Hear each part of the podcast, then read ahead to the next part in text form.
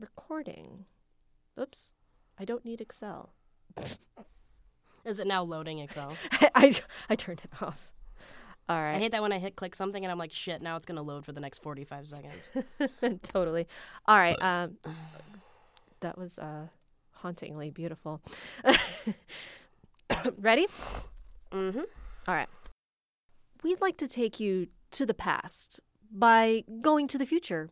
That's where Steven Spielberg takes us in his latest film via Ernest Cline's virtual reality young adult novel, Ready Player One.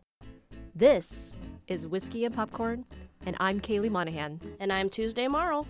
Grab your popcorn and drink of choice. Strap yourself in. This film, it's a wild ride.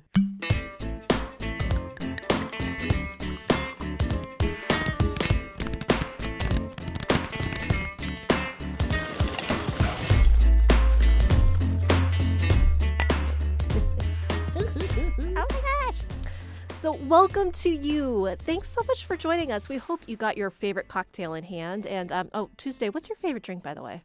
Despite our brand new name, I'd have to say a nice vodka tonic with a splash of lime, or even a natural lime in there is always good. Oh my gosh, you hang out at way too many gay bars. I think. Very bougie.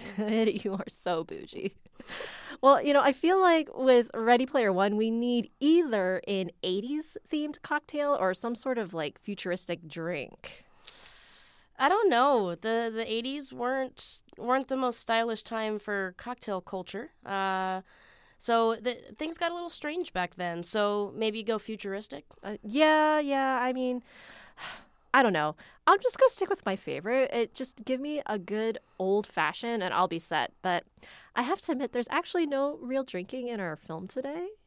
Not really. Uh, but then again, it isn't like Blade Runner or anything. It, it's it's more family friendly. We'll go with that. Yeah, you know, based off of a young adult novel, like we said. So, um, but if you've missed the previews for Ready Player One, it's uh, CGI fest. It's about seventy percent set in a virtual reality world and then 30% in the real world, I would say. It's in the near future, so 2045, which it frightens me to think about it, but that's not very far away.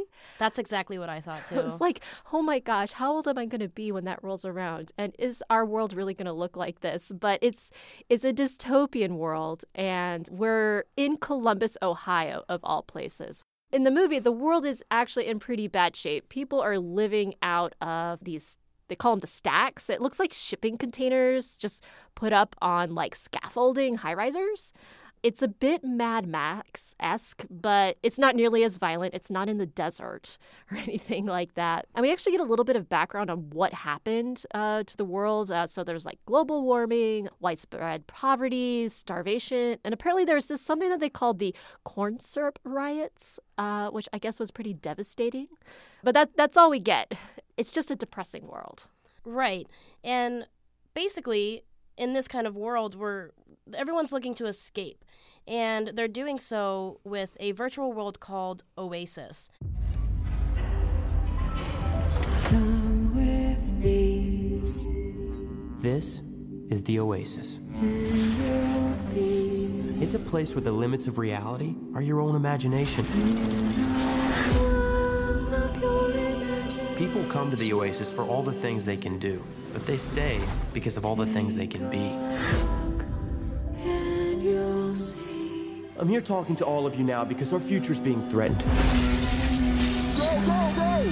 we'll begin I just came here to escape, but I found something much bigger than myself. I found my friends. We'll see I found love. And now, people have lost their lives. No, no, no, no, no, no, no. This is war. We're in control of the future. Find him. Welcome to the rebellion, Wade. It was built by one man. His name was Halliday, and he is actually played by Mark Rylance. I love him. Yeah, he was brilliant in the film. He had a buddy and business partner played by Simon Pegg, Also love him.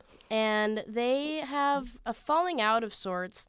You don't necessarily know right away what's going on. And then Halliday kind of went ahead and built Oasis and and it stemmed out from itself. And you know, the motto "anything goes" is pretty much the mantra for the Oasis. So you can be anything, do anything, and the worlds are just built upon worlds. And you design your own avatar. You know, you you can be everything and anything going into this this world you you know if you're a man you could be a woman. If you're a woman you could be a man. You could be an animal. You could be a robot. Uh, if if you play a lot of gaming like you'll see characters that you might actually recognize which is kind of fun. Uh, this this film they talk about easter eggs and it's full of easter eggs. Uh, we'll try to keep the spoilers to a minimum on the easter egg end of things. But uh, we're we're actually brought through the story with Wade Watts, and he's actually played by Tye Sheridan, which you guys might recognize him from uh, some of the X Men movies. He was in that. In this film, he's an orphan. Uh, he lives with his aunt, and in the Oasis, his avatar goes by the name of uh, and he's got a a uh, I don't know if psychic's really the right term for her. Uh, maybe like badass love crush. Yeah. I like Love Crush. Let's yeah, let's go with powerful female love crush.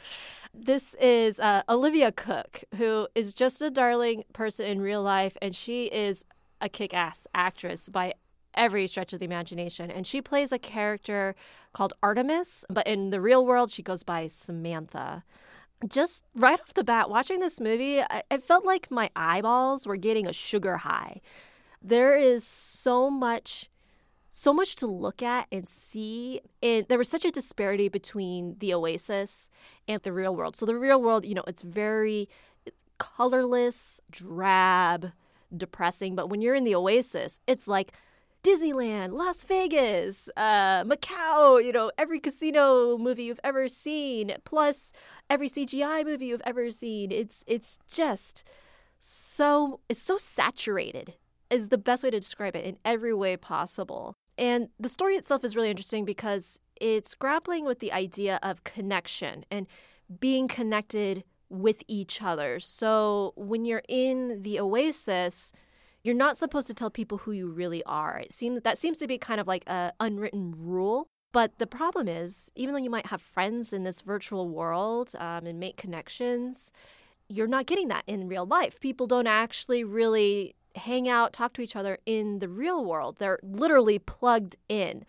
So, you know, that ends up being the real crux of the story here, more so than the actual, you know, they're trying to crack this game within the Oasis.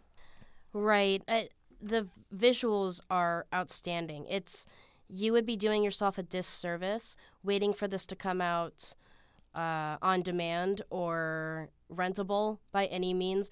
It is an absolute must see on the big screen, IMAX, 3D if you can do it. It th- that is what the cinematography was built for, and that's how you should watch it. Uh, speaking off what you were saying, I really liked the polarity of it. There was the dark and gringy in the real world, and then there was this bright, beautiful, elegant side of the Oasis. And it kind of played like that throughout the movie. You had the future, but we also played on the past. And you had the haves and you had the have nots. And and I, I really liked how they played off of that kind of dichotomy Yeah. throughout the film. And it was very prevalent. You couldn't miss it. Yeah, yeah. Well, you know what I found really interesting about this film is that we're in the year 2045, and yet the 80s nostalgia is hitting you so hard on the head. Like, we got 80s music and 80s t shirts and all the 80s video games, uh, which the video games part I can accept because, I mean, video games, this is a video game movie, virtual reality movie. But I kept sitting there thinking, well, how old was Halliday, you know, when he was a kid? Like, it wasn't the 80s. he would have been dead. I would have, well, I take that back. Uh, I'm a product of the 80s. I don't expect myself to be dead in, in 20, in 2045. But, you know, it's, it just seemed like a stretch in my mind to have 80s nostalgia so strong. I would have thought, well, maybe it would have been like 2000s nostalgia or something. I don't know. That part was just a little bit weird for me. Well, I think that's why they said it so- in such early future, if that makes sense, because we have flashbacks of Halliday and he's sitting there playing an Atari. Yeah. I mean, he very much could have passed away eh, because he had only been gone for under five years in the time that they were trying to win these games within the Oasis. So he very well could have died an older man and very much grew up during you know, he keeps he keeps wearing like the centipede t-shirts and and these games from from Atari. I think he very much grew up in that and because the Oasis is such a big part of the real world, that nostalgia stuck because Halliday made it as such. Yeah. Now I now I have not read the book yet, so I don't know how much the '80s nostalgia plays out of the book. But I have noticed just a broader trend in Hollywood right now where '80s is just a thing. Um, like I'm thinking of Guardians of the Galaxy. Um, specifically, is coming to my mind right now, but 80s nostalgia is having a, its heyday right now in Hollywood. Although I would say, like in popular culture, like high school students, they're all in the 90s right mm-hmm. now. So Hollywood's got to catch up here. But how ironic on the same stance because it's it was almost a love letter to himself, Steven Spielberg as a director because Yes. he literally could have done nothing but Spielberg references and it would have been a love letter to nostalgia and a love letter literally to himself. So I found that very interesting. It, it- he didn't go far to find the content that that he was already very versed in. For sure. Well, I mean, we we had the Iron Giant in there. We had the T Rex from Jurassic Park. There's also the Back to the Future DeLorean. Um, and uh, King Kong was in there too. There was just like a lot of uh, familiar references and hardcore on the video game references. Like, I am not a gamer. I still like Nintendo 64. That's kind of like where I stopped. And I never got to own one as a kid. So yeah, I had to go to my friend's house to play Super Mario. I, I definitely grew up on Nintendo with uh with Duck Hunt and Yes. Super Mario Three and and all of the good stuff and uh, I I loved it. The references they they didn't feel fake either. Like No. the nostalgia was built in just enough that it really appealed to the audiences that it did, and for the now younger fans, it wasn't. It, it, it can easily be over an oversight for them Yeah. and they get to have this new generation of a story. I read the best thing online the other day that with this movie, Spielberg, he didn't show that in his age he still has it. He just leveled up. and I thought that that was just so appropriate because a lot of the things online were like, "Wow, at 71 or what you know whatever he is now. Wow, he still has it." And it was like, "No, he's always had it." And this is such a such a great Spielberg movie. It had everything the the young hero and it's also independent and strong woman because he's never really had needy kind of women in his story. They're always very strong and a very good counterpart and you know still a girl to fall for but uh, you know and then you have that mixture of corporate greed and the haves and the have nots and i mean it was just so spielberg and I, i'm not even saying that in the negative sense I know. I Spielberg is the director. I can always come back to his films and just fall in love all over again. Like my all-time most favorite movie is Jurassic Park, and it's got everything in there. Like you just said, those are the things he does really well with uh, strong characters, strong male leads, strong female leads, fully thought out characters, the corporate greed, uh, the the sci-fi.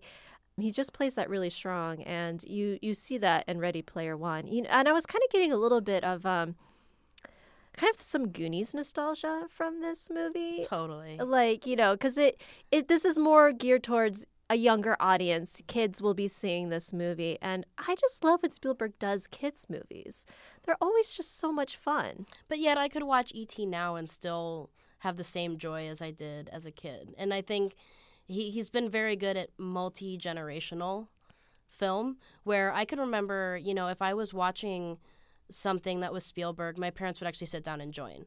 Where a lot of the other films where we're going to Disney, my parents were like, oh, yeah, okay, you're watching that again. but if if I was sitting down and, and watching, you know, one of his films, my parents would take note and sit down with me. And I think that's where that multi generational comes from.